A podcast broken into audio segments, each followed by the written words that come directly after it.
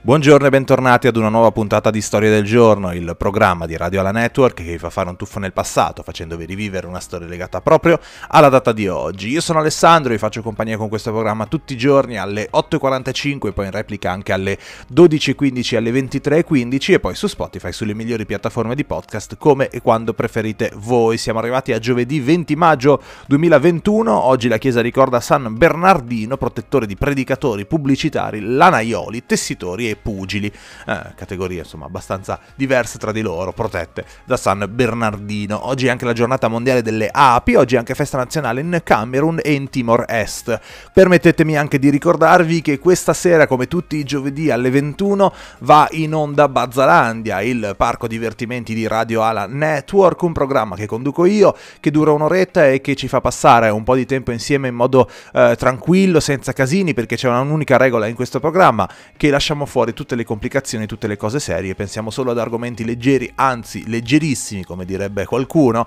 eh, con tanta bella musica, tanti argomenti leggeri, quindi l'appuntamento questa sera alle 21 su Radio Ala per Bazzalandia. Compie 54 anni Gabriele Muccino, eh, vincitore in carriera di tre Davidi Donatello e tre, da, tre nastri d'argento, ne compie invece 66 Diego Abantantuono, eh, fresco vincitore di un David di Donatello alla carriera, proprio nei David che si sono tenuti qualche giorno eh, fa e nella sua carriera ha vinto anche tre nastri d'argento. Compie 78 anni Albano, voce inconfondibile, insomma una delle voci storiche del nostro panorama eh, musicale, una delle voci anche più importanti, imponenti, così come insomma a proposito di voci importanti e imponenti, nasceva oggi nel 1944 Joe Cocker, passando allo sport invece nasceva oggi nel 1912 Nereo Rocco, allenatore che ha vinto due scudetti, due Coppe Italia, tre Coppe Campione, tutto con il Milan. Milan. Compie 40 anni Iker Casillas, portiere leggendario spagnolo eh, che ha vinto nella sua carriera 5 campionati spagnoli, un campionato portoghese, 3 Champions League, 2 europei e un mondiale. Fa parte di quella generazione magica di spagnoli che ha vinto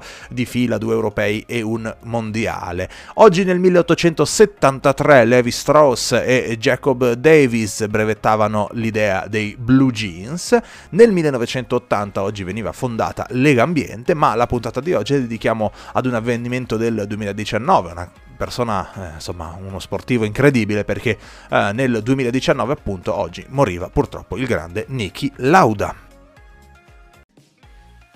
Niki Lauda nasce a Vienna il 22 febbraio del 1949 e nella sua personalissima bacheca conta tre volte il titolo di campione del mondo della Formula 1, nel 1975 e nel 1977 con la Ferrari e poi nel 1984 con la McLaren. Lauda debutta nel mondiale nel 1971 e vince il suo primo Gran Premio nel 1974 in Spagna, eh, già come pilota pilota della Ferrari. Un anno dopo diventa il principale pilota della scuderia italiana. Vince il primo titolo e dopo questo primo titolo del 1975 c'è la storica battaglia che eh, mantiene insieme a James Hunt per il titolo del 1976. Una battaglia che termina a favore dell'inglese dopo quell'incidente terrificante, durissimo, brutale, il più terribile, il più incredibile eh, della carriera di eh, Niki Lauda. La Ferrari 312 T, quella con cui eh, disputava il Gran Premio di Germania del Nürburgring,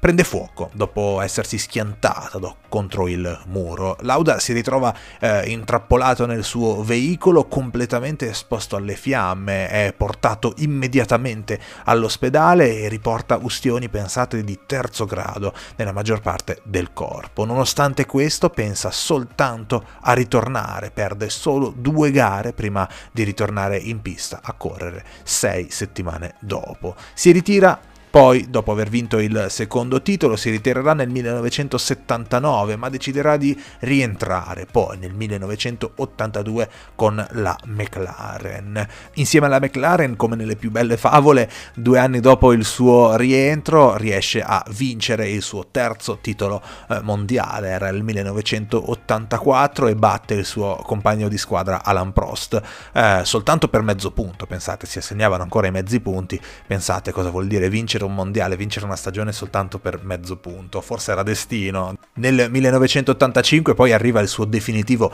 addio alla Formula 1 e insomma diventa letteralmente un mito di questa, di questa competizione. Appeso il casco al muro, eh, Niki Lauda assume un ruolo come consigliere della Ferrari a cavallo della decade degli anni 90 a cui poi fa seguito il suo ingresso come direttore nella Jaguar nel 2001, una posizione nella quale deve ricostruire un marchio fortissimo ma con un'auto eh, con diverse lacune. Nel 2012 arriva quella che probabilmente è la più grande occasione, la migliore occasione dopo il suo ritiro perché firma come presidente non esecutivo di Mercedes che diventerà la grande dominatrice di quest'era ibrida della Formula 1 e il suo ingresso in scena è determinante per l'arrivo di Lewis Hamilton. Infatti è proprio Niki a convincere che la migliore opzione professionale per la carriera di Lewis Hamilton sarebbe stata quella di abbandonare la McLaren e di unirsi invece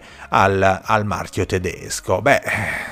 sappiamo poi com'è andata perché Lewis Hamilton si è convinto ed è stato letteralmente la stella della Formula 1 anche grazie al suo passaggio in Mercedes e insomma negli ultimi anni è stato davvero dominatore incontrastato. Niki Lauda è morto nella notte tra il 20 e il 21 maggio del 2019, il weekend successivo Lewis Hamilton vince il Gran Premio di Monaco, ovviamente dedicando la vittoria al grande Niki.